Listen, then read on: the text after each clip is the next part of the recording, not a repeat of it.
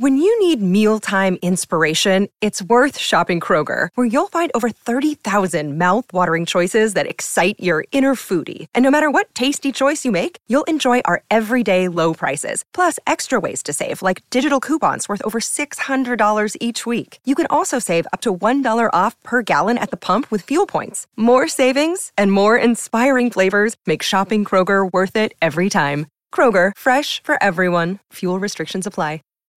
When you need mealtime inspiration, it's worth shopping Kroger, where you'll find over 30,000 mouthwatering choices that excite your inner foodie. And no matter what tasty choice you make, you'll enjoy our everyday low prices, plus extra ways to save, like digital coupons worth over $600 each week. You can also save up to $1 off per gallon at the pump with fuel points. More savings and more inspiring flavors make shopping Kroger worth it every time. Kroger, fresh for everyone. Fuel restrictions apply. You straight up cuckooed that dude, bro. Oh my God. You've got all your Charger gear on because feeling fresh as hell. Well, you guys better enjoy it. The fans loved it. You have to love what you're seeing on tape if you're a Chargers fan, especially for the future with Justin Herbert. On the move and throws and touchdown. Do this together. Players, coaches, staff, fans, together we can create something truly special. Stay tuned for some good content. Welcome back, everybody, to the Charger Chat. I'm your co-host, Will Dog, sitting with my buddies, Kev Hugging Duggan. Sup, fam? And Kyle the Coach Duggan. Oh, I'm so excited for Monday. When we just weeks with a W are just so much more fun. Looking forward to the next game. Always. Uh huh. Yeah. Always. The whole I week. hear it, It's not just Monday. It's the whole week is better. it's just, yeah, it's just infinitely better. I hear it from my folks. They're like, we like watching the show, but we like it a lot more when you guys get away. Yeah, when you're not Yeah. grumpy assholes. Yeah, yeah, That's Yeah. awesome. All right, gang. It's well, not we've got therapy. It's excitement. It's like a party. exactly. Exactly. Yes. Celebration, if you will. Therapy. yes. We don't have versus to carry anybody. We can get through this together on our own. Um, all right. Well, lots to talk about here, folks. Uh, lots going on. Uh, Twitters, interviews, injury reports. And as always, we've got a coach's corner, a bolt beat, and the Craig experience, Oh, folks. yeah. Oh, yeah. Oh, yeah. So Oh, yeah. Let's start it off here at the top. All in episode four dropped. Finally, when we got to see an in-depth look at our very own Asante Samuel Jr. and his rise up in the Chargers roster. And man, it just makes you re- so thankful f- to get this guy back in the second. Yeah. You guys got to experience it together. Oh yeah, the draft that was it was amazing. Yeah, oh, we were oh, that at was the bachelor so party. good because Yeah. everyone thought he was going in the first. Like Yeah, he was easily. done. We thought we were gonna have to take him um where we took uh Rashawn. Wait. Rashawn. that was That was Rashawn. yeah, Rashawn. we Yeah. thought that it was gonna have to be like around there. If Rashawn went before us, that we might take Asante at that pick. Right. So yeah, some- landing him in the second, insane. There's something about those guys that also are like underappreciated in fall, and they kind of those are the guys you kind of want almost. You know, Yeah, they're, for they're sure. better. And I found it was the funniest part of that whole thing for me was when they were asking him like, if you weren't going to do football, what were you going to do? He's like, professional wrestling.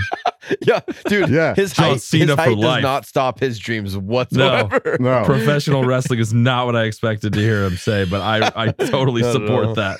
yeah, that would, dude. He's got it. Well, you know what he did? He threw that out there to get a little one night like. Oh, yeah, go it's- wrestle oh, yeah. type of Some kind of like a Summer Slam or some kind of like super pay per view. Get Yeah, Asante Samuel in there be in. L.A.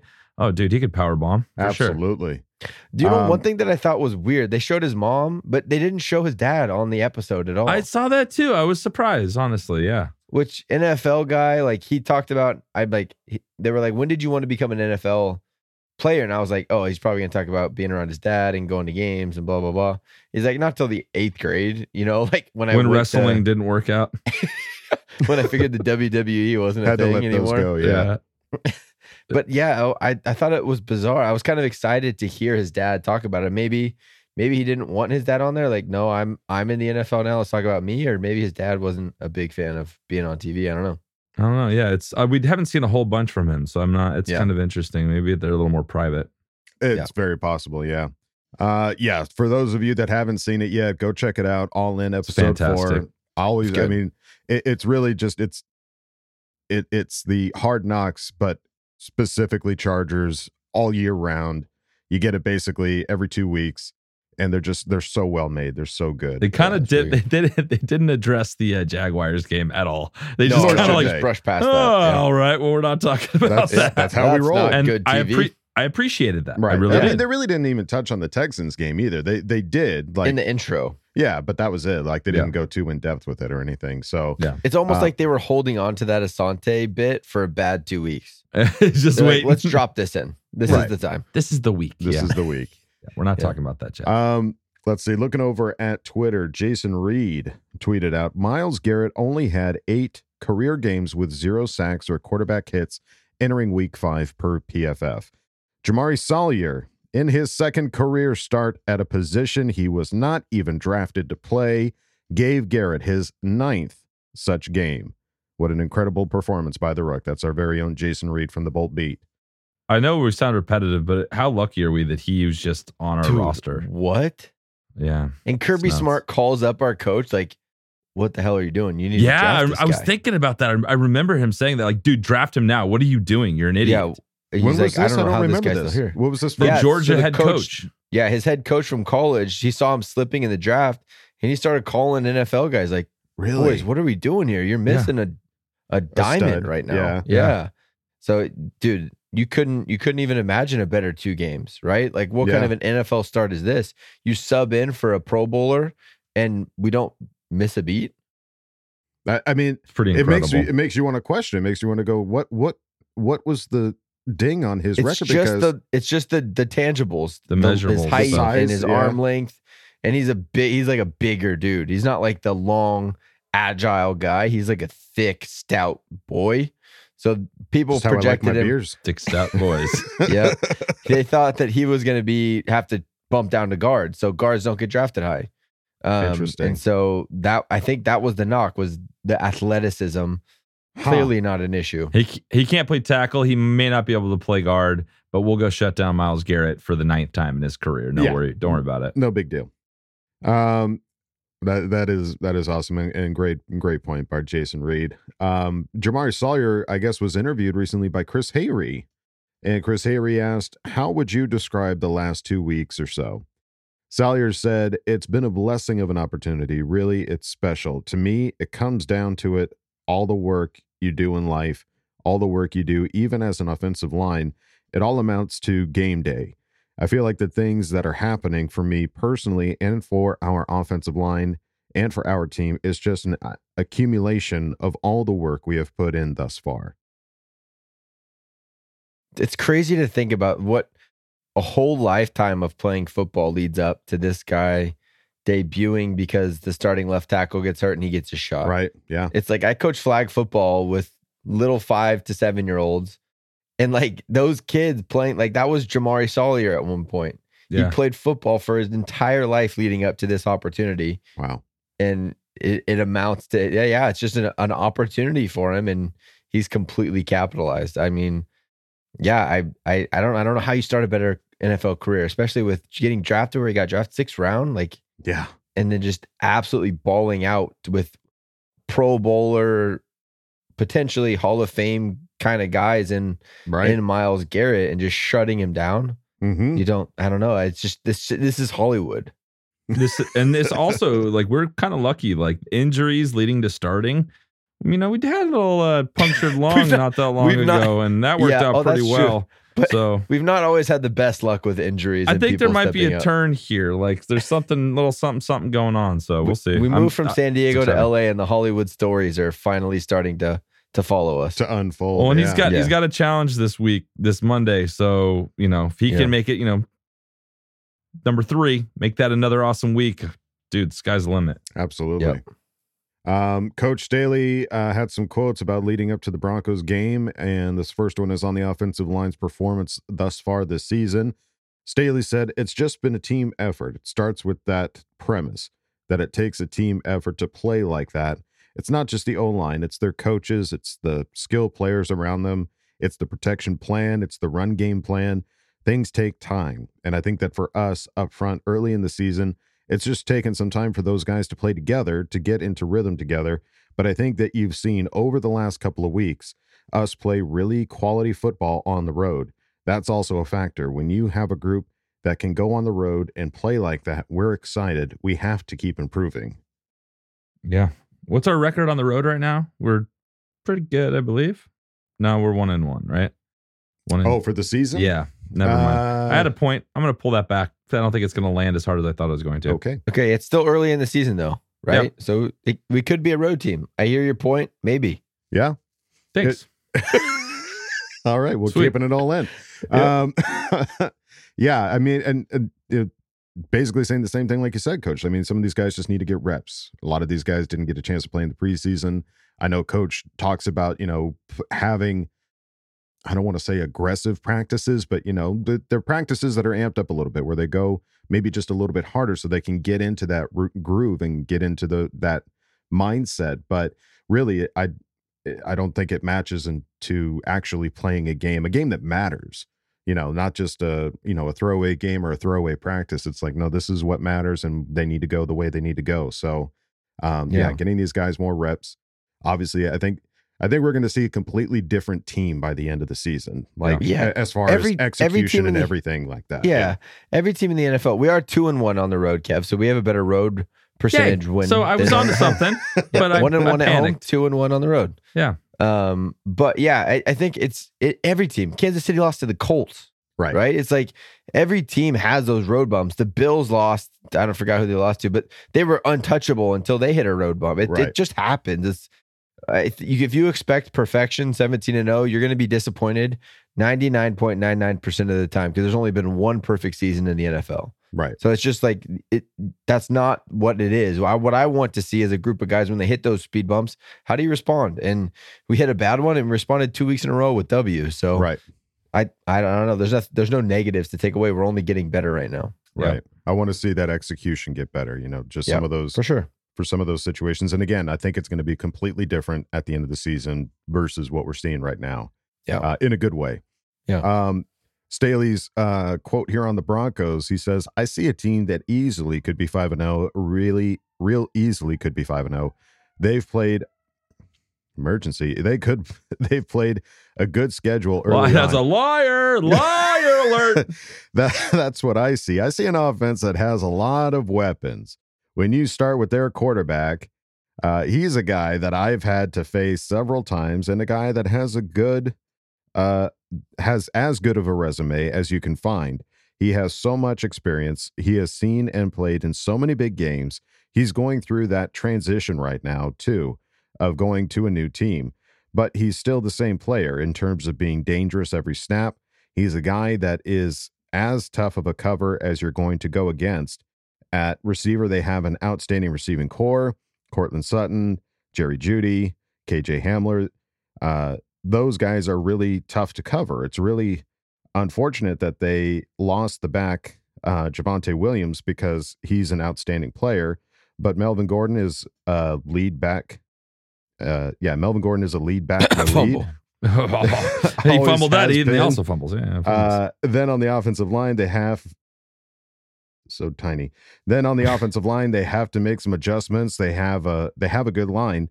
What you see through these first five games is they move the ball and that they're very dangerous because they have a lot of pieces that can get you explosions that can score the ball for you. They have our full attention, that's for sure. they haven't done it yet, but it's there. Yeah, five and potential is there. oh. This was a coach not allowing himself to think that this should be an easy win, Yeah. which is good. I mean, you can't Yeah. take anyone lightly, but they did not play a tough schedule to start the season. The- I don't know how you, you they played the Seahawks, the Texans, the Niners, who were in the midst of a quarterback transition and only scored 10 points. The Raiders, who they lost to by 10, the Colts, like none of those teams are any good. The Raiders are the best competition that they've played so far. So like I I get it. You don't want to take them lightly. They could be 5 and 0 cuz they their defense is solid. They've held all but one team under 20 points. Um but yeah, this I don't know. I I, I we we need I wish that we could just not have to worry and be like we're the better team. We should show up and go dominate this team. Right. Coach will never say that, but that's that's how I want to feel as a fan. Right. Yeah, and we just we know better. We know from prior experience that it just doesn't necessarily go that way. Hot way. water burn baby. Am I right? I've been burned too many times. You gotta be careful. Yes. Hot water burn baby. Hot yes. water burn baby. Uh, Staley had this to say about safety Derwin. Oh no, excuse me. This is safety Derwin James Jr. quotes on the Broncos offense and them not being what people they thought they were going to be so far. Uh, Derwin James said, "I would say you can look at it one of two ways. I look at it as they've been driving the field on a lot of teams, whether it's fumbling the ball or throwing an interception. They've had a lot of chances in the red zone. I've seen that on film. They could easily be sitting in a different record." a few plays here and there. We just have to come out ready to play because uh, Russell Wilson, at the end of the day, can still play at a high level. We all know that. I think he, that's he does. He can't. I feel Yeah. like Russell Wilson is a little bit of a sleeping giant. You know, he, One he's week just he's like, just gonna take off. yeah, it's it's just I feel like it's bound to happen, right? It's he is a good quarterback. You can't win a Super Bowl if you can't get the job done. Yeah. Mhm. So it if it, it feels like sooner or later it's gonna start to click. Um, just hoping it's not this week. Yeah. Let it not be this week. And then uh, Derwin James on Broncos running back Melvin Gordon. Uh, we know Melvin. Melvin was my teammate in 2018. We had a lot of success here. I know Melvin. Uh, he's going to come out here, run hard. He might have had a couple of fumbles here and there, but like you say, when you hear a lot of people saying how bad you've been playing, you're going to want to get that fixed. So I know he'll be ready to play. That's very candid of uh, Derwin. Both these answers, like, Mhm. yeah, he sucked, but he's gonna be mad about it. Essentially, Right. I mean, it's what you would expect any footballer to say that's ha- that's struggled. Yeah. That they're, you know, it's an emotional game that, you know, obviously we've seen Melvin Gordon have an interview post game about the fumble and he just kind of walks off because it's too emotional for him. He can't really convey into words what it is that he's feeling. And I can only imagine. Um, still, I want him to fumble every play. Every play. every play. every single one. I I want him to have the extra greasy fingers, and uh, and for us to take advantage of that. Yeah. But uh, yeah, he very well could could come out to play angry, and I- that's fine. I want him to be angry. I want him to see red and to not see the football and to fumble it. Have you? Did you? You guys both saw that him like being interviewed after one of the games and being like, you said in the last interview, you told us about how you're working on fumbling and it's still happening. How do you feel about that? He's just like, uh, and he just like He left. walks off. Yeah. I'm hoping for another one of those press conferences like that this week. All right. Another one, like whoever that that uh, question was Daniel from. Popper can just slap it down. Come on, Popper. I know you don't listen to this, but somebody get this to Popper. Ask him a question if you run into him. How does it feel? If you run into How does it feel to fumble so much? yeah. Yeah. What how are you doing to feel? work on it? Preferably before the game so you get in his head. What do you feel right now? Yeah. How are you feeling? Um, all right. Well, let's look at the injury report here for the Chargers. Looking uh, not too shabby this week. pretty healthy. uh, Pretty he- one of the healthiest we've had, honestly. No DNPs, no did No. not practices on the board. Although Right. it is a kind of a modified projected injury report since we Thursday walk practice on them. the yeah the Monday night game. Yeah. Um, as it stands right now, Keenan Allen. God, again with the the, the writing could not be tinier. Dustin Hopkins and Trey Pipkins got in limited practices. Uh, so Keenan Allen getting a practice, that's what's most important there. He's, Yes, he's hasn't actually been out practicing. He's out there. Um, and then Justin Herbert, Zion Johnson, Josh Palmer, and Kyle Van Noy all getting full practices in. Um, so really, a- anybody that's not on the IR is practicing, is Yeah. out there getting some yeah. reps. So you love to see it. Uh, how big of a boost would Keenan Allen be for Sunday? It'd be huge, obviously. I mean, Yeah, we we've him seen situations. I think Daniel Popper just tweeted something out about like if Keenan Allen was out here on this particular play. That It would've fourth been a down completely that we different at the end situation. of the Yeah. game. Yeah. Because at the fourth on that fourth down at the end of the game, we he was looking Mike Williams no matter what. He was Yeah. going to one person.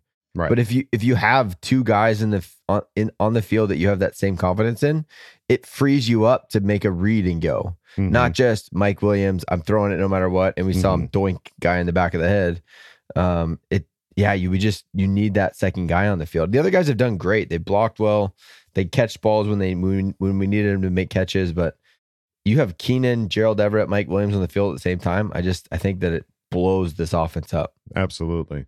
Yeah, Haley Allwood tweeted out Keenan Allen update per Brandon Staley. He will be out on an individual period today, but is still considered day to day. So Yeah, we'll He's out that- there. We'll see what it means Yeah. if he can go. Just don't get Um, hurt again. Like tweak it again. Yeah, no setbacks. No setbacks. I think we're going to be a different looking passing attack when he's back out there, hmm hands down. These third and the third downs we get into aren't going to be as stressful as they have been. hmm Yeah, and looking at the Broncos right now, they've got a two and three record. Um, let's see, what are the games that they won? They beat uh, they beat the Texans Beat the Texans, and Good they they beat the Niners eleven to ten. Okay, They're not scoring much. Um, and then they lost to the Raiders and lost to that amazingly awful Thursday night Yeah, game last that Thursday everyone's night. still talking about. But somehow the Bears and the Commanders gave them a run for their money. I don't I don't know what's going They on. did. Yeah, some at least they were able to get some touchdowns. Yeah, the the game against the Colts was just truly one of the worst, just worst games yeah, ever. it was hard to watch. Not even just worst Thursday night. and they're games. coming off that. They had a long time to sit in that. So what does that mean for them? You know what I mean? Like how do you that's a good it's a good question for their team. How do they bounce back from adversity like Yeah, that? right. How are they going to respond? Yeah, we'll find out. I One, I one of the big question marks on that in that organization is head coach, right? yeah. Like, Sure. it- who is this guy as a head coach? It seemed like they pulled him just to try to get Aaron Rodgers. That didn't pan out, and now it's like, uh, uh, who do we have coaching this team? It, it's tough to motivate a team after a really pathetic showing like that. You have players throwing their helmet in the end zone after not getting the ball thrown Yeah. to them. Um, it's hard. It's it's hard to turn things around. We'll see what kind of a leader their coach is. All right. Yeah, because it's as it stands right now, they've got a pretty extensive injury report as well. Um, right- Massive. There's like Right. 20 guys on here. Yeah, I see a lot. There's a lot of limited practices, but you've got one, two, did not practices, a lot of limited practices, and then a few full practices. Um, but I mean, that's a that's a big list of just injury report, and then you've also got the guys that are on injured reserve or were re- just recently placed on injured reserve. Uh, most recently, Garett Bolles for their offensive tackle, Ronald Darby, their cornerback, uh, Randy Gregory, linebacker, Javonte Williams. They talked about That was just October. All That- yeah, those that was are just October. Yeah, So they're they're they're not what they were when they came into the season. They're Right. you know they got bitten pretty hard by that injury bug. So really bad. you yeah. know does that mean that they're going to be an easier team to play against? No, we shouldn't think of it like that. It but should never be their that offensive way, yeah. line is definitely different than Yeah. what they had intended. Khalil Mack should have a field day with, Should have with fun. whoever they put in front of him. that would be that would be the goal for Yeah. sure. Got to get him a couple sacks this week. As it stands right now, Russell Wilson, uh, you know, over twelve hundred passing yards. Javonte Williams, over two hundred yards running back. He's he's been on But the IR for two He missed, injured he missed the so- week, and he's still the highest rushing. Yeah, Yikes. two hundred yards rushing on the year, and he's leading the team. Yikes. Yeah, and I- it's it's crazy because um, Wilson has four TDs, three interceptions. It's not like Yeah. Sixteen sacks. Yeah, he's getting sacked a lot. We should get after him. You know what I mean? This should Yeah. work out pretty well. Let's make it an even Sweet. twenty. Yeah, yeah. at the four- very least. going four. I like that. I I do math. Um, I do math. Ooh, ooh, ah, ah. Ooh, ooh, ah. Well, uh, folks, we've got some exciting news coming up here. This is this is big. This is a big deal for the Charger chat. We haven't we've talked about this before, you know, behind closed doors as far as what it is that we want to do with the podcast going forward. Um, and nothing is changing as far as what you guys get. You guys are still going to get the same thing Tuesdays and Fridays. Uh, but we are going to be starting something else, a little extra, Yeah. putting a little extra effort into this podcast, and we will talk more about it on the next episode. So just and all the people that reached out be like, guys, why don't you do this? We heard you, and we're doing it. oh really? Yeah, there's a lot of people so that this reached isn't out. our idea. This is somebody else's. it was like we were on the precipice and somebody just like pushed us really hard. A whole bunch of people just like battering around us. All so- right. It'll Well, be it's, it's very vague. so gird your loins. Yeah. And hold fun. on, uh, we will talk about it on the next episode. And speaking of the next episode, uh, because it's a Monday night game, uh, we're we were asking each other like, what did we do last Monday night? I don't game? remember because we record Monday nights. we, so we typically record Monday nights and have it out by Tuesday. So because the game is on Monday night, um, we will be recording our Tuesday episode immediately uh, following the game on Monday night against uh, the the Broncos. So if you want to be a part of our next episode's Ask Bolt Fam segment, make sure you get your questions into us immediately following the game. Like like immediately. Like immediately. I'm probably going to be just straight up reading them from either Twitter Yeah. and Reddit, like just going to the websites. It- it's going to be disorganized. It's going to be a mess, but we still want It's to do gonna it. great. it's gonna be fun. It- yeah, it could be it could be a good method to the madness. So um, I'm telling you right now, if we miss your question uh, for the Ask Bolt Fam segment, I apologize, but uh, we will get to them. Um, we might do them on Friday's episode, or we might just wait till you know the next the next Ask Bolt Fam. This might just be a weird Ask Bolt Fam episode. If you got some, if you got your journal, you got your notes section, Right. you got one ready, prep it. Get us ahead Prep of it, time. yes, And then we'll be ready to knock that shit out. You we know what will I mean? do our darndest. I Yeah. promise. You know what I We're here to- mean? We're here to help. We're here to help. And we're also here to tell you about chargerchat.com. It's our website. It's got some awesome stuff over there t shirts, hoodies, and stickers. Uh, you can chat it up with other Charger Chat tiers in our member section and ask questions and ask Bolt Fam. So if you want, go check it out, chargerchat.com. When you need mealtime inspiration, it's worth shopping Kroger, where you'll find over 30,000 mouthwatering choices that excite your inner foodie. And no matter what tasty choice you make, you'll enjoy our everyday low prices, plus extra ways to save, like digital coupons worth over $600 each week. You can also save up to $1 off per gallon at the pump with fuel points. More savings and more inspiring flavors make shopping Kroger worth it every time. Kroger, fresh for everyone. Fuel restrictions apply. When you need mealtime inspiration, it's worth shopping Kroger, where you'll find over 30,000 mouthwatering choices that excite your inner foodie. And no matter what tasty choice you make, you'll enjoy our everyday low prices, plus extra ways to save, like digital coupons worth over $600 each week. You can also save up to $1 off per gallon at the pump with fuel points. More savings and more inspiring flavors make shopping Kroger worth it every time. Kroger, fresh for everyone. Fuel restrictions apply.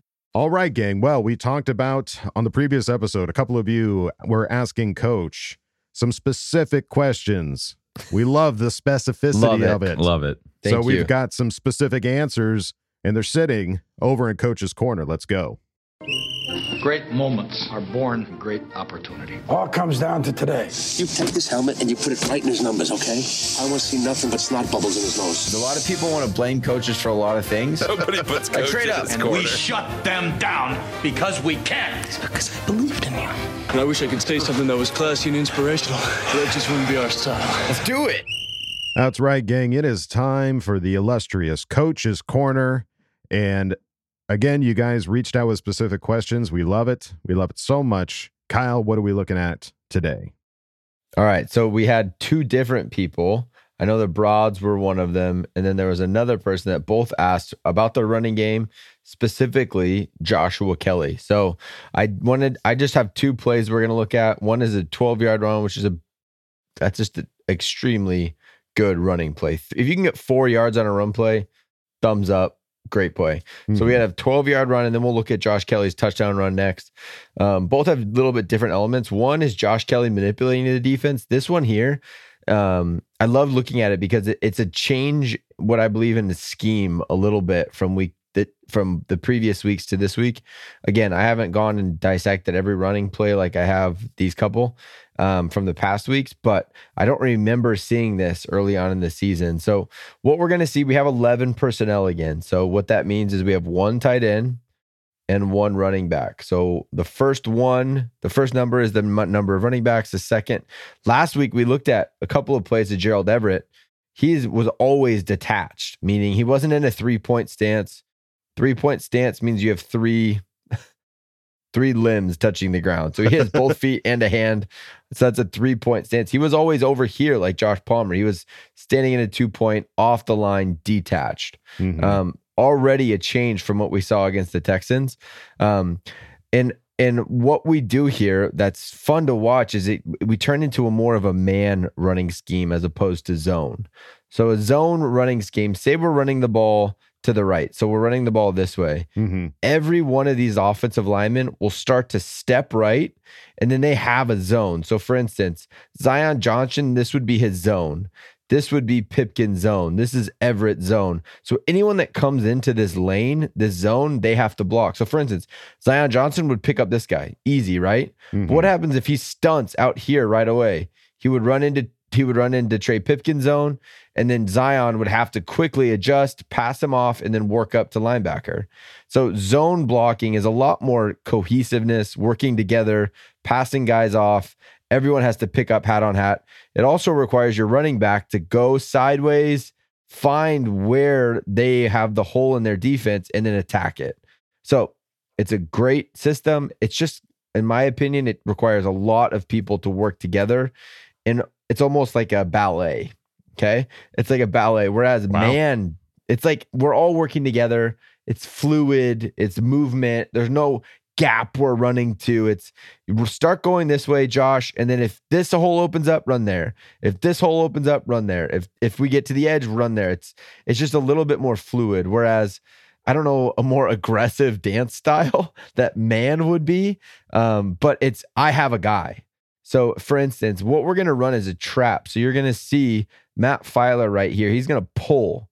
Easy way to tell we're in man and we're in a man blocking scheme is you see start seeing pulls, you know you're in man.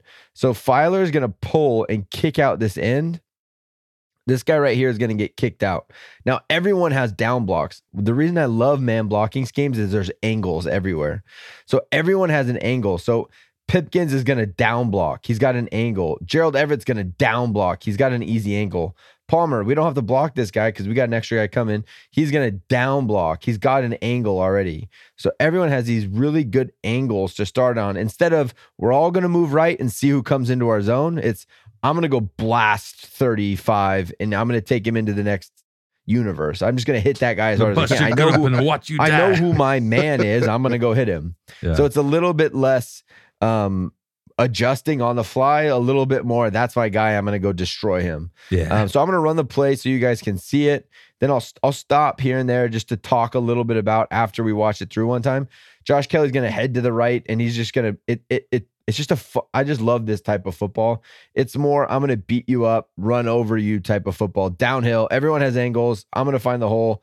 It's just easy. Like for a running back, that just looks like an easy play. Makes it look There's not easy, a yeah. lot, you know, it's just not a lot to read. As you watch it again, guard's going to pull, kick out the end.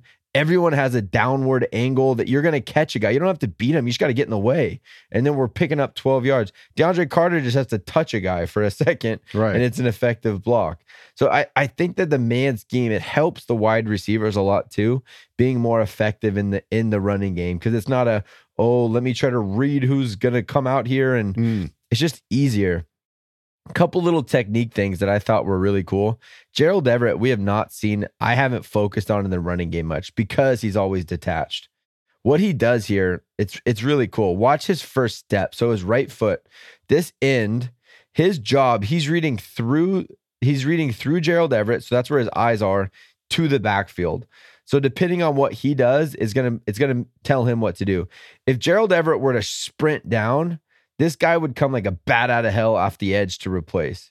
What he does is he takes one step outside before coming down to block on the backer, and it freezes him. It gives Feiler enough time, that little step, just one step to freeze him, gives Feiler time to come out and kick out.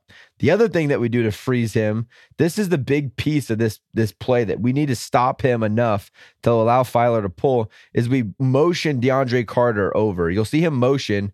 Anytime you see that motion, this guy's going to get scared that they're going to try to sweep to the edge. So those we have two different elements going on. The one that I thought was really cool is watch Gerald Everett right here on the right side. His first step, he just pumps right. His right foot just steps real quick, freezes that end, step. Now we're going down. Now he's kicked out Wow. because it's just such a big part of the play. If if this end is able to come down to here, if he's able to get here before Feiler gets to him, the gap for Joshua Kelley to run is so small. But if we're able to we're able to fake step him, hold him, motion, slow him down. Now the the the the lane for Joshua Kelley is going to be from about here all the way to here. He has this huge gap to work with. I'll play it again so you can see. But it, it's just it's just these little tiny things that we don't normally see. But in man blocking scheme, it, it becomes such a big deal. That's what allows that cut outside and up upfield. Wow. Um, just some just some stuff. I that's why I love the block, man blocking scheme. I know that offensive linemen enjoy this more. I think that's why they play a little bit harder, and I think we saw a little bit more success obviously with over 200 yards rushing against the Browns. Wow. Very nice. Okay. And then the, the second play we'll look at, this is Josh Kelley's touchdown. It's the one where it's like, how in God's name did he just run to the edge and no one is even close? Um, Kelley's going to come downhill and then bounce outside. Um, just a couple of little things. This is 13 personnel. So we have three tight ends on the field. There's no wide receivers outside of the frame that you see right here. This is the whole team. You have one tight end here, Gerald Everett. You have two, three tight ends over here, Tre' McKitty and one other. DeAndre Carter running across the field.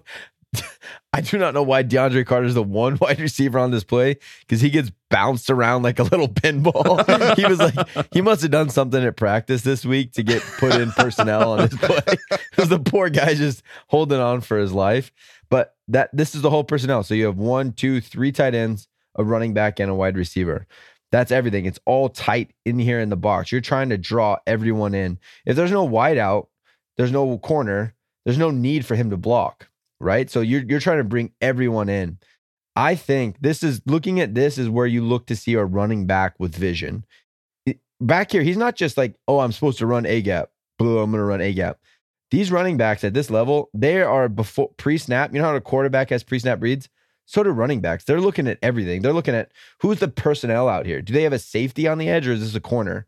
Because if this is just a corner out here, I like my chances against that guy. You know, so they're here assessing everything. And that's a big part of playing the running back position is knowing what my blocks are going to develop and where I'm going to cut before the play even starts. So I think this play, you're going to see Josh Kelley. I think the play is developed to be an inside run. I think he's supposed to work in here. They're going to motion DeAndre Carter across.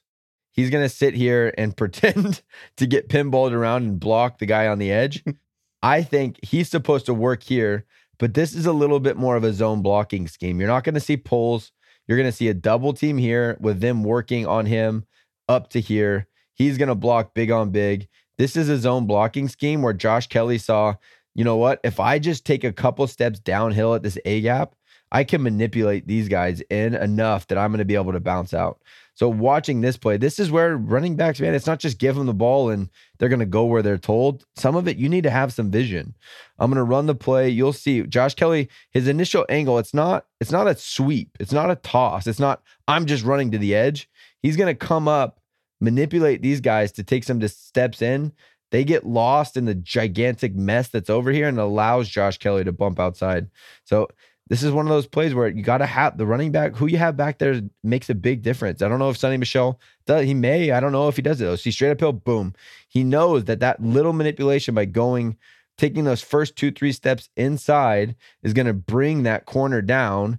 Corner gets lost. That's all it takes in the NFL is a little bit of leverage. Now I'm out. I'm gone. I know I'm going to beat everyone to the outside. DeAndre wow. Carter blocked three people on that play. DeAndre Carter got blocked by three people. Go look, he just gets swallowed by three people. Gets, he just gets absolutely pinballed. Watch this guy. Watch DeAndre on the edge. Poor guy just.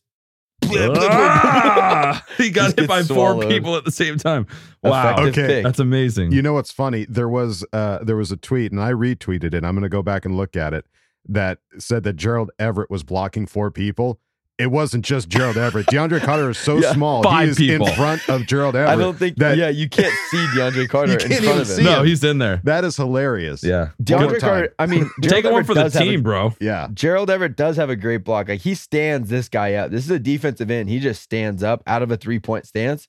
But at the same time, yeah, you don't see DeAndre you don't even Carter see him. in front of him. he's just yeah. disappeared. He's in the mix. That's hilarious. Yeah. yeah. Wow. So uh, just an example, Josh Kelley, he's a great, he's a good back. He's got vision. He can get outside. Um, I think the running game is starting to finally click a little bit with mixing in some of those man pulling guards, getting downhill with the allow our quarterback or running backs to have vision and make plays. Wow. Awesome corner, dude. Very good. Fantastic. Thank you, coach. Giving yeah. us Feed showing Kelley. us the little things. Feed yes. Kelley. I feel it. Feed I feel Kelley. it in my bones. Feed the man. He's got the vision. Let's see it unfold. Give coach. The, give him the food. Thank you. Thank you for You're giving welcome. us a look. Thanks, man.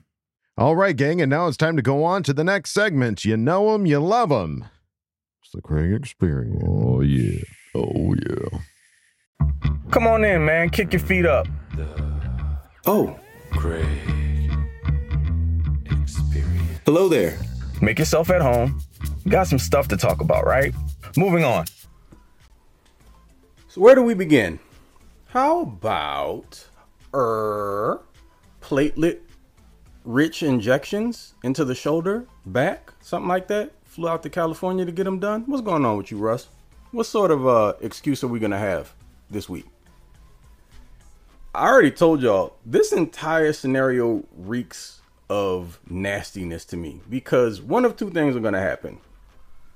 Russell come out, stink up the joint, and he's got a built-in excuse because apparently there's this uh, phantom injury that occurred a few weeks ago that no one knew anything about, and suddenly he blows the last game, and uh, now it's probably due to injury because apparently I've mentioned this before, your neck, back, shoulder, all that stuff are connected to like your retinas or something. I, I don't know. It's not something I ever learned, but guess I, you're informed of something new every day. You should always be learning each day.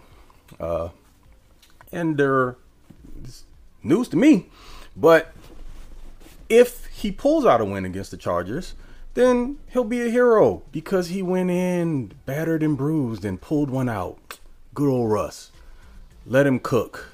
And please do let him cook because uh, my estimation is it's probably going to be cold hot dogs and uh, three day old mac and cheese. It's about the extent you're going to get out of them. And then there's, oh yeah, look, pay attention. I know you guys have already thought this through because it was one of the first things on my mind. Melvin Gordon in prime time. That's right. Give that man the ball as much as possible. Take it off Russ's shoulders every his hurt shoulder or back or whatever the hell it is and let Melvin run it. Just give it to Mel as much as you can. Phenomenal running back. Love that guy. Uh, we all have fond memories of him as a LA Charger, a San Diego Charger as well. Uh, wait, did Mel play when they were? No, no, no, no. Yeah, yeah, yeah. It's all starting to run together. Whatever it is, he ain't it anymore. He's a Denver Bronco. And by all means, you folks knew what you were doing when you signed him. You knew what kind of player you were getting. It's a top back in the NFL. And I, and yes, I am saying all this tongue in cheek. I'm being extremely sarcastic because I want Melvin Gordon to touch the ball as many times as possible because there is almost a guarantee. I would say about 98 99%, especially, but that actually goes up to like 99.9% if you hand him the ball inside the 5-yard line. There's going to be a fumble. It's going to happen. You can bank on it. You can set your clock to it. There are three things that are for sure in life death, taxes, and a costly Melvin Gordon fumble. And I, for one, cannot wait. I'm going to be waiting with bated breath in front of my television, literally just trying to. And I don't know what's the over under on amount of carries before it happens.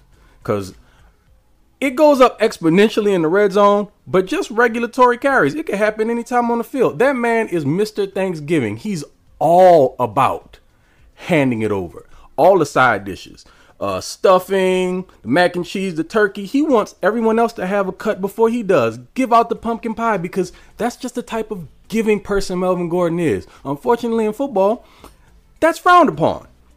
But enough of my Melvin Gordon rant. Um, let's talk about the Chargers because it's Chargers podcast. I want to bring to the attention the change in the running game. And if I'm not mistaken, I think coach has done a coach's corner about some of the running plays. So I'm just going to give my two cents.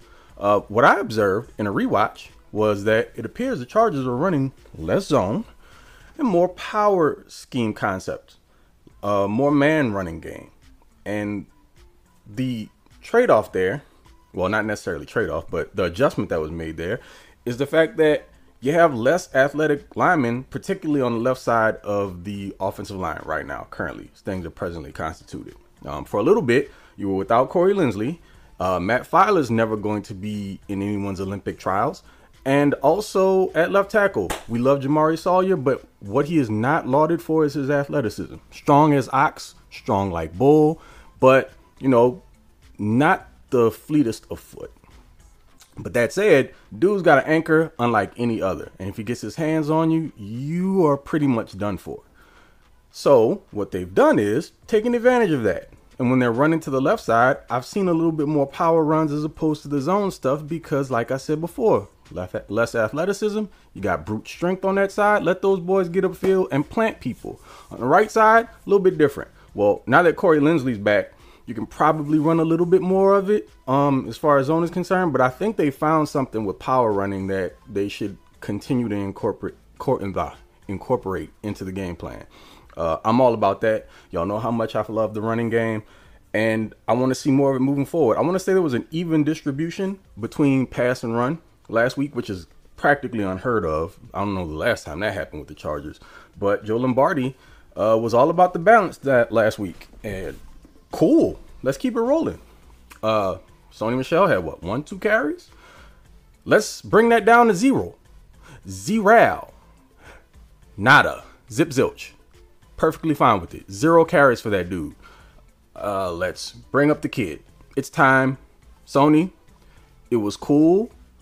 It sounded great when they signed you. Signed it. I cannot talk today. What the hell's wrong with me? When they signed you week before week one, um, everyone was on board w- with it. So was I. It made sense to me.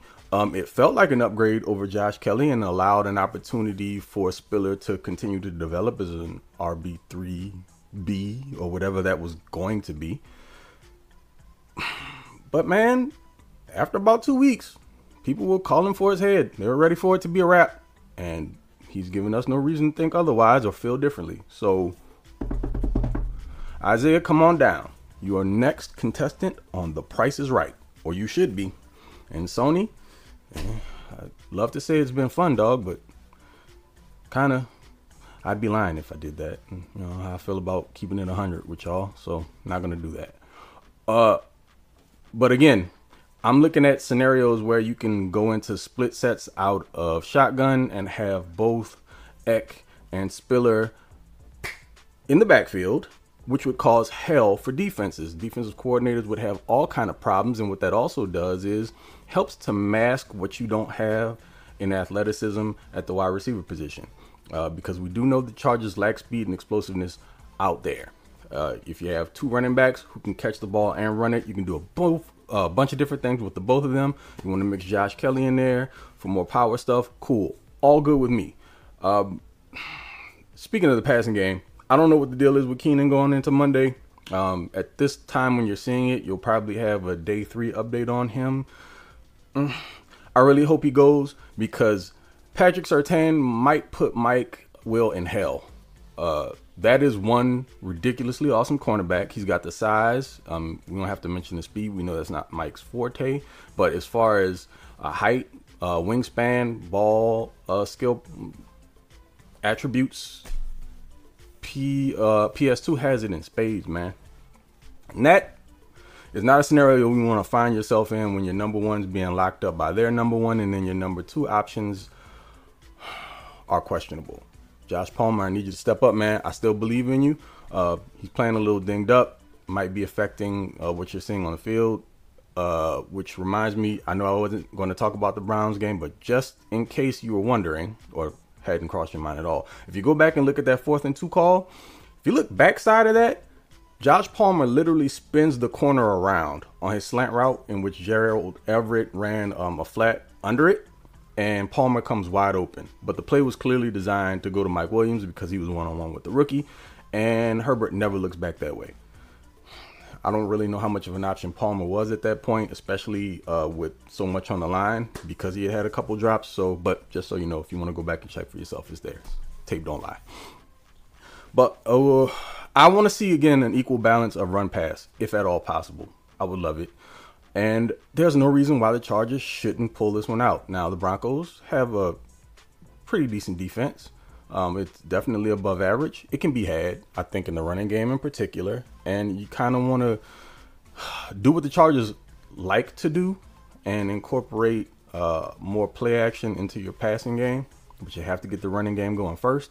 And with all indications, I mean, they have played two of the worst running defenses the last two weeks in the NFL. So we can't necessarily use that as a measuring stick. We'll just hope the momentum carries over into this week.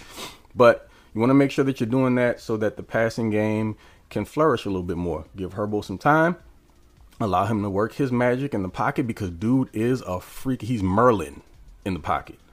Uh, there were a few times last week when Salyer got beat by Garrett, but Herbert's pocket presence has gotten to the point now where um, it's like the dude has eyes uh, in the back of his head and his peripheral vision is freaking fantastic. But anyway, uh, let's get to a score prediction here. Uh, for me, it's a divisional game. So you want to take that into account. Those are never really easy. And it's the Chargers. So a blowout is kind of not a thing. Uh, I'm going to go with Chargers 24. Broncos 13. How's that sound? Good? Okay, cool. Chargers come out with the win, move on to 4 and 2, and things are looking up. And uh, just have to keep it pushing from there on, hold it down through the next, I guess, more than handful of weeks. Hopefully, we can see Joey here moving into uh, end of November into December, maybe. I don't know. Fingers crossed. Eh. It's a groin injury, so those are super uh, sensitive. Got to be careful with that. But as they gain some health here and maybe a possible Rashawn Slater return end of the season, going into a playoff run, and again, cooking with gas. So keep it optimistic, people. Keep the good vibes going. Spirit fingers. And uh, again, it's been fun. Well, this past week going back and forth with a bunch of people kind of sort of been fun, but not really because some of y'all are crazy. But anyway, y'all know who it is. It's Mr. Bolt Gang or Do Not Bang, aka TOP underscore FLYT3 over on Twitter. And also, you can catch me, yes, on my YouTube page at the flight deck, charge it to the game. Uh, post game reaction vids come either Sunday or Monday. Trying to keep a schedule with that. Uh, also, I I love to try to do it on Monday to give myself an opportunity. Oh, you know what? Forgot. This is a Monday night game. So it's either going to come immediately after the game on Monday night or maybe early Tuesday. I don't know. Again, I, I like to sleep on it so that like I'm not super in my feelings about whatever happened during the game. And I have an opportunity to kind of think it through and uh, flesh my thoughts out and give it to you that way. But we'll see. Uh, depending on how things go, I might be super excited and ready to get rolling, or I might be pissed and ready to go. Either way, it'll be fun. And uh, we'll do our best to make sure that we find a silver lining if it isn't great, because we are all about the positivity here. And uh, yeah, shamelessly, that is the motto. So, again, catch y'all in the next one. Take it easy. Okay. Love you. Bye. Craig bringing the energy. That was great. This was one of your best, Craig. Yeah, I that's was great, claps. Craig. That's, Claps in the Hall around. of Fame for Yeah. sure. That's that's in my top. Some some of top strong, bold experiences. takes. Sony Michel, just get out Just of get town. out of here. Thanksgiving Yeah. for for uh, Thanksgiving Gordon. for Give it. Herbert Merlin in the pocket. I mean, come on now. Merlin in the pocket. I Come like on. that. That's a now. shirt. Yeah, that's it a shirt. That's an that's an artist rendition. Somebody's got to draw that up here. At Well, it's some got to be a shirt with a pocket and then just Justin Herbert's head sticking out of the cup. But somehow Merlin too, with like a big. He's got to be a Gandalf. He's got to have a beard and a staff. yeah, and yeah. Right, And yeah. thou shalt not pass. We'll we'll we'll get it in the on the Charger Chat shot here in the not too distant future. That's it. That's it. Pocket shirt, just his head. Just his head. Beard. Ah, Craig, dude, always with the hot takes, man. Thank you so much. And Awesome the Craig running game. You and Coach were on the same page. Oh yeah, dude, you guys were calling it. I mean, Feels Craig, good. watch it. Watch the coach's Yeah. corner. It's all it's uncanny. Feels good when Craig agrees. Yeah. I know it's usually absolutely right when both of you are on the same page. Exactly. Ah, Craig, again, thank you, dude, so much. That was awesome. Um, all right. Well, now let's go on to the next segment. It's Bolt Beat with Jason Reed. Eat your Reedies. Let's go. Welcome back to another edition of the Bolt Beat. I'm Jason Reed, acting editor over at boltbeat.com. Follow us over at boltbeat.com or on Twitter at BB underscore Chargers. You can follow myself as well at Eat Your. Always got to get a little bit of self promo here at the beginning of this. Week six. So week five. Let's touch on week five a little bit. I know the Charger Chat guys have already talked about the game and everything, but it was a, for the most part, you know, a, a good win by the Chargers. There was the controversial Brandon Staley decision that's getting dissected each way, every way you possibly could dissect a decision. Personally, I would have just punted the ball. I understand Staley, you know, it's fourth and Staley, uh, trusts his defense, but against Jacoby Brissett, no timeouts, you know, a minute less to play after the punt. Like, I think I would trust the defense to not let Jacoby Brissett go 50 yards with no timeouts, but that's just me. It ended up working out in the end. So, oh well, sweeping under the rug. You know, it is what it is. Um, they got the W. The Browns are a better team than their record indicates. It was a tough matchup for the Chargers, you know, against the run defense or against their rushing attack, I should say. And yeah, the Browns were able to move the ball, but the Browns can move the ball against anyone, you know, running the ball. So, all things considered, two road wins in a row, all the adversity the teams faced, no Keenan Allen, no Rashawn Slater, um, no Joey Bosa, just, you know, no Jalen Guy and all the injuries. You know, I'd be here for 10 hours if I listed all the injuries. Um, to be able to win back to back road games, I think is a big deal. And it can hopefully give the team some momentum moving forward as we head into a week six matchup against the Denver Broncos on prime time. Everyone's sick seeing the Broncos on prime time. They're going to see them again. Hopefully, the Chargers can make it a more entertaining game for the non Chargers and Broncos fans out there. But first, though, before I talked about that game, I wanted to touch on Joe Lombardi. So, Joe Lombardi is a controversial figure to say the least with Chargers fans. Um, obviously, the offensive coordinator, for those that aren't aware. Um, and a lot of fans don't like Joe Lombardi. They, you know, it's constantly fire Joe Lombardi, blame Joe Lombardi. Um, anything happens with the Chargers, if the Chargers fumble on the kickoff return, it's Joe Lombardi's fault. That's how it feels nowadays on social media. Um, and I've been I've been quick to not, I don't want to say quick, but I have, you know, given Lombardi criticism when it is deserved. You know, even on this podcast, I believe I've criticized him being too passive in the second half, this, that, or the other. Um, but I also believe we need to give him credit where credit is deserved. Now, Lombardi came out before week four against the Texans, and he admitted, he said, I was getting a little bit cautious with the play calling. He admitted after week one, he got cautious in the second half. He admitted that he got cautious after Justin Herbert's rib injury in week twos and week three. He admitted this. And what has happened? The last two games, the Chargers have scored a combined 64 points on the road. Yes, I understand the Texans and Browns don't scream elite defenses, but that's still 64 points on the road against NFL defenses. Like, that's not easy to do. How many teams are we seeing week in and week out drop the ball on these road games and either lose or, you know, skate by with a with a shoddy, you know, offensive performance? So I think that's a big deal. And as the Chargers stand right now, you know, they're top 10 in both points per game and offensive DVOA. Offensive DVOA is a very important statistic, in my opinion. You know, it measures the efficiency of the offense and really how good the offense is. You know, points per game can be skewed with some late quarter, you know, late fourth quarter stuff and, you know, defensive points. Obviously, if there was a pick six or something, something the Chargers have not had yet this year. But you know, so it's it's a top 10 offense, and that's with a complete stinker in week three against the Jaguars. And you know, a, a cautious first quarter, second half in the first game of the year with Keenan Allen being out and whatnot. So I just think, you know, Lombardi deserves a little bit of an apology. And I just don't understand all the criticism he's getting. I'm not saying don't criticize him. I'm not saying he's a perfect play caller. That's another thing. If I defend Lombardi on Twitter on Bolt Beat, people call me Lombardi, you know, apologist and that he's I'm just saying he's perfect and all this. No, that's not it at all. I just think there's a a misunderstanding of what offense in the NFL is and what it can be and what it should be. Um, yes, you know, some of the route distribution can be better. Some of, you know, like routes being too close together and, you know, layers of the field. I totally get that. But at the same time, like if your only thing is like, oh, the Chargers don't throw it deep enough, that's just not a good enough reason to not like Lombardi. A, it's just not true. I believe the Chargers are fifth or sixth, I don't know off the top of my head, in explosive passing plays this season, meaning there's only four or five teams that have more 20 plus yard passes than the Chargers. That's without Keenan Allen. So the explosive plays are there. They're not going to throw 20, 20 plus yard passes a game. Like, I think, you know, some of it with maybe some of the younger parts of the fan base is like a Madden thing where like, you know, on Madden, you could just run these corner routes and these, these different plays that, you know, work against different coverages and you can pick up 20, 25 yards in the passing game. That's just not realistic. It's not the NFL. Plus other teams know Justin Herbert has a rocket of an arm, knows he can torch them deep, and they're game planning against that. That's what I think, a, you know, gets gets looked over a lot with the Lombardi discourse is like, you know, other teams are stopping this from happening. It's not like Lombardi's not in the offense, isn't trying to go deep, isn't trying to utilize the deep part of the field. That is exactly what the defense is targeting to stop.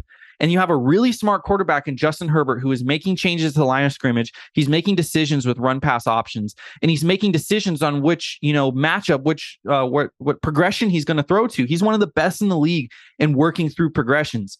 I like Lombardi's offense because it gives Herbert that ability to use his IQ, to use his intellect, to be able to see, okay, they're giving shell coverage over the top. Let me attack this middle part of the field. Or when it is open, let me attack this one on one with Mike Williams, like we saw against the Browns when they, when the Browns, you know, um, pressed off, not pressed off of him, but you know, gave him cushion, and it was a one-on-one deep ball to Mike Williams. This offense is allowing Herbert to make these decisions, and yes, there are a lot of quote unquote boring, safe, short throws that aren't utilizing his skill set, so to say. But I think it is utilizing his skill set. What's better, a four-yard completion or a twenty-five-yard incompletion? You know, Herbert is one of the most efficient quarterbacks in the league. He makes fewer, you know, mistakes than really anyone in the league. And yes, obviously, a lot of that is Herbert being so good but it's also the offense utilizing that skill set that Herbert has, you know, in a great way. You know, so I, I, just think it doesn't make a lot of sense to me, especially when the Chargers were fifth in points per game last year and like fourth in offensive DVOA. They were a top five offense last year. It's not like they were horrible last year. You know, can it be better? Yes. I think the red zone play calling can be better, but it also hurts not having Keenan Allen. Like that obviously hurts in the red zone. And plus in this Browns game, there was other things. There was false start penalties. There was the drop by Josh Palmer that would have been at least a first down, maybe even a touchdown on that play. So there's there's other things. No, I'm not saying Lombardi's perfect. No, I'm not saying he's off the hook. You know, if things start going south quickly, obviously you have to make some sort of change. But I just think this idea to quickly fire him and get to a new offense, like, a, what is that offense going to be? I don't know. Like, you know, it, it's how else could they maximize Herbert? They're not just going to go deep every time. And then Herbert has to learn a new offense and a new playbook and all these receivers, you know. So I just think we need to criticize Lombardi when it's deserved. And we can call out like, hey, why'd you run a halfback pitch there on a third and one? Um, but at the same time, like calling for him to be fired and everything, it's just it's very nearsighted. They're not going to get a new play caller that's suddenly going to open up the offense. If anything, the offense is going to take steps back because it's going to have to go to their base offense, their vanilla offense, and they're not going to be able to do some of these adjustments and you know options and the routes and everything that they're doing now. So I just think we need to kind of slow down a little bit on the Lombardi hate as of now. Now, if the end of the season rolls around, the offense is disappointing, they can't um, make big plays in big moments, sure, then you make a change. Then you at least consider a change. Right now, it doesn't make a lot of sense to me. Going into the Broncos Chargers game Monday night, I think we're going to continue to see this offense, you know, play well, especially if Keenan Allen returns. Now, he was individual practice on Wednesday. His status is still up in the air. I'm not banking on him playing. Maybe by the time you listen to this, if it's later in the week, you will know if he's playing or not. If he does play, that's obviously a, a huge boost to the offense. I still don't think he'll play a lot. I think they'll have him on a snap count and everything, kind of keep him in the game, um, keep him for later in the game and whatnot. Maybe we'll see like a first and fourth quarter thing where he doesn't play the middle of the game. Um, but I think the offense is still going to do well. You know, Denver is fourth in points allowed per game this season, but they really haven't played any great offenses. I mean, they got the Colts, who have been an absolute dumpster fire offensively. Matt Ryan looks like a bottom five quarterback in the league. We have they played the Texans, who scored a lot against the Chargers because they rushed the ball well, but like still isn't a dynamic offense. They played the Seahawks, who statistically actually are one of the better offenses in in the NFL. But it was also week one with Geno, a lot of emotion going into that game. So I wouldn't, you know, necessarily say it was the best version of the Seahawks. And even then, like Geno, like we'll see, you know, over the course of 17 games. They played the Raiders, who they allowed to score 32 points. That should be, you know, an indication of what the Chargers should be able to do. And they played the 49ers in Jimmy G's first start after Trey Lance got hurt. Jimmy G obviously had the safety pick six, was the safety, but could have been a pick six. You know, obviously that wasn't the best version of the Niners. So I don't think the Broncos have played an offense as good as the Chargers. I don't think they've played a quarterback as good as the Chargers, obviously. Um, and I think this is going to be a test for them. Like the pass rush is still pretty good, even with Bradley Chubb not playing up to his standards and with Randy Gregory being out. The, the pass rush is pretty good. Pat Surtain is a top five corner in the league. They're going to give Mike Williams troubles. They really are. You know, they're going to scheme Mike Williams, scheme him away. Justin Herbert's going to have to go to his other targets, but I think he's going to be able to do that. Now, the big the big factor here is the running game. You know, the Chargers just played two of the worst running defenses in the league and they took advantage of it. Can they do that against the Broncos or will it be more of the same from the first three weeks? That's the big difference in this game, I think, offensively either way, I think we're still going to see an offense that scores points. That would be I don't think it's going to be like a, a, 37 point affair, but I think, you know, we're going to we're going to see the Chargers score 27 to 30 points here. I really do think that if the Raiders can score 32, the Chargers should be able to score 27 to 30. So that leads into the betting picks. Now, last week we went one in three, a very sad one in three, a very unfortunate one in three. Um, we had Chargers minus two and a half. They obviously won by two. That line actually closed at one and a half. So if we would have done this, you know, a day later, we would have won the, that bet. Um, we lost the Jacoby Brissett under 210 and a half passing yards. He barely scraped over it. Um, I think the last drive, I don't know if it put him over, but it definitely could have been a, a situation where he was under easily. Uh, we had Parham touchdown score, which didn't hit, which I would continue to bet at plus 850 if you're getting that good of odds. I would bet it the next three weeks and just if it doesn't hit, it doesn't hit. But he's like almost bound to get a touchdown in these next two games. Um, and plus, he he was targeted in the red zone in this game, in the end zone, and like could have came away with a touchdown, but the Browns made a nice play. So it definitely almost happened. Um, and then we had the Chargers over 24 and a half points, which I personally you know put the most money on of anything. Um, that was my biggest bet of the week, just across all NFL, and that easily hit. The Chargers hit the over the first their first drive of the second half, so that was never in doubt for me personally. One and three this week. We don't have the props up yet. It's a Monday night game, so the props are a little bit later at the time of recording. We don't really have anything, and I don't want to give some half you know prop that's like team points or whatever that I don't fully love. Um, even though I do think the Chargers are going to score. Instead, I'm just going to focus on the spread and the over under here. Um, the Chargers are actually four and a half point favorites, which is interesting because they opened as, I believe, six or six and a half point favorites on Sunday. So this line has moved at least one and a half points in the Broncos' favor. That's showing a lot of support for the Broncos, a lot of money on the Broncos. And I can see why. The Chargers only play close games. They either lose or they win close. At least that's how it seemed this year. So I could see a lot of these, you know, Sharks maybe not thinking the Broncos are going to win, but taking Broncos plus six, thinking the Chargers will win by four. Um, and the over under is at 45 and a half points. Now, if the line was still six, six and a half, I think I might take Denver just because I could see this being a seven point game. And, you know, once you're in that close, I always just as a gambler take the points. But as a Chargers fan and, you know, just being realistic, I think the Chargers are going to win this game by six to seven points. I think it's going to be a situation where the Chargers are controlling um, they never quite get out of reach. I don't think it's going to be like a Texans situation where they go up 17, the Texans storm back. I think it's going to be one of those games where the Chargers are like up 7 0 and then 7 3 and then 10 3 and then 10 6 and then, you know, 17 6 and then 17 13. Whatever the case is, I think it's going to be one of those games where the Broncos hang in there and the Chargers don't fully pull ahead, but the Chargers almost control the entire game. Kind of like um, the Monday night game against the Raiders last year. They won 28 14, but you know the Raiders kind of failed to execute towards the end, but that was kind of a similar kind of aspect in that game. So I'm gonna go Chargers minus four and a half. I'm gonna go over 45 and a half points. I think this is a great line in terms of Vegas, just picking a great number because it could very easily go over under. I'm thinking we're seeing a 27 to 20 game. I think we're seeing, you know, three touchdowns, two field goals by the Chargers, and we're seeing, um, you know, two touchdowns, two field goals by the Broncos, something like that. I think we're going to get 27 20 Chargers which would mean Chargers minus four and a half, over 45 and a half points. If I had to pick one that I liked more, I honestly don't know. This game is interesting, you know, primetime games. And the primetime unders have been hitting at an all-time clip this year. So who knows? Maybe it's a 20 to 10 game. Maybe the defense steps up. I would love to see a 27 to 0 game. And if you think that's going to happen, bet the Chargers team over. I believe it's at like 20, same as last week, similar to last week. So um that's my picks. You know, I'm excited. Prime time. It's always great to watch Chargers in prime time. Didn't go our way last time. Hopefully, it does go our way this time. Quick little factoid to leave you guys with before we throw it back to the Charger chat, guys. Russell Wilson, 0 2 in his career against the Chargers, 0 2 at SoFi Stadium, 4 and 9 when he's playing in a dome. So just saying, all the stats, all history is pointing towards the Chargers. Let's go back to the Charger chat, guys. Jason Reed also making great points. This has just been a great point episode. Look at us. everybody. Look, look at us. Look what we're Just doing. getting This better is- every week.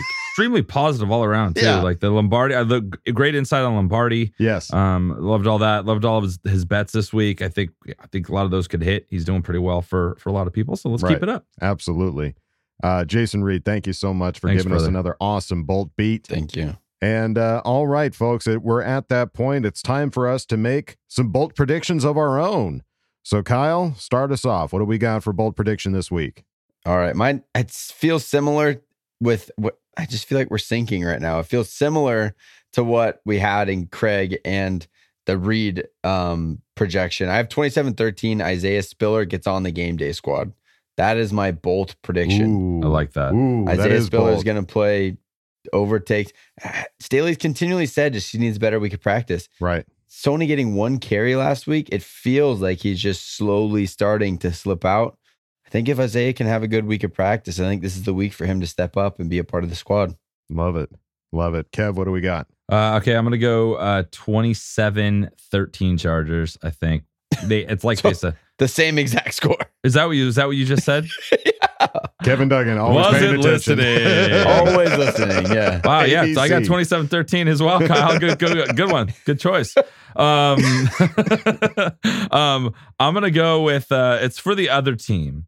Um, I think um, by land and by air, Melvin Gordon is gonna fumble on those two different plays. He's gonna catch a catch a ball in the backfield fumble, and he's gonna run and fumble. So it's gonna So be two by, fumbles from Melvin. by land and by air. We're gonna have some fumble rooskies from Gordon. Fabulous. All right. Well, I'm going to go with a palindrome score 31 13. And I Ooh, think sl- uh, a shellacking. Yes, and I think uh, Khalil Mack gets himself four sacks. Four sacks for Mack. I love it. Jot Uh, it down. Put it in. Count it. Count Almanac. Oh God, awesome. All right. All right, folks. Well, there you go. Bolt predictions in the books. You've heard it from all of us. Uh, now it's time to go get that dub again.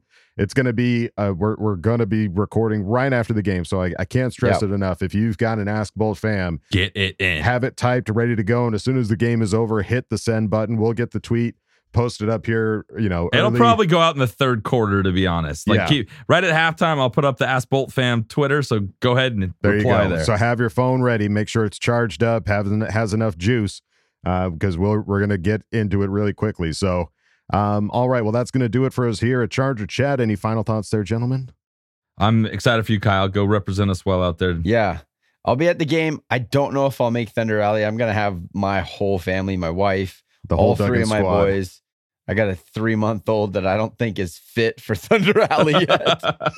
so, so, uh, if if if you guys are around, come find us in this 307. We'll 307, be we'll baby. be yeah we'll be There'll be a whole bunch of over there. a gaggle of Duggans up there. So go find them. Yeah, we have three seats, and we're gonna have five humans in them. So you'll see us.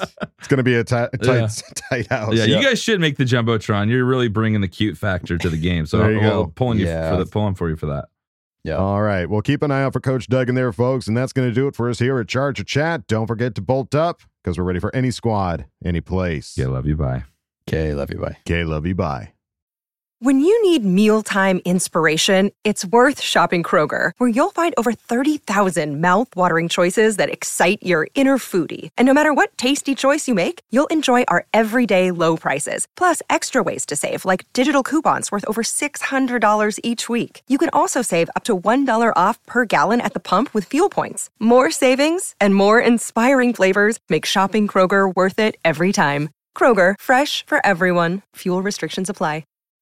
When you need mealtime inspiration, it's worth shopping Kroger, where you'll find over 30,000 mouthwatering choices that excite your inner foodie. And no matter what tasty choice you make, you'll enjoy our everyday low prices, plus extra ways to save, like digital coupons worth over $600 each week. You can also save up to $1 off per gallon at the pump with fuel points. More savings and more inspiring flavors make shopping Kroger worth it every time. Kroger, fresh for everyone. Fuel restrictions apply.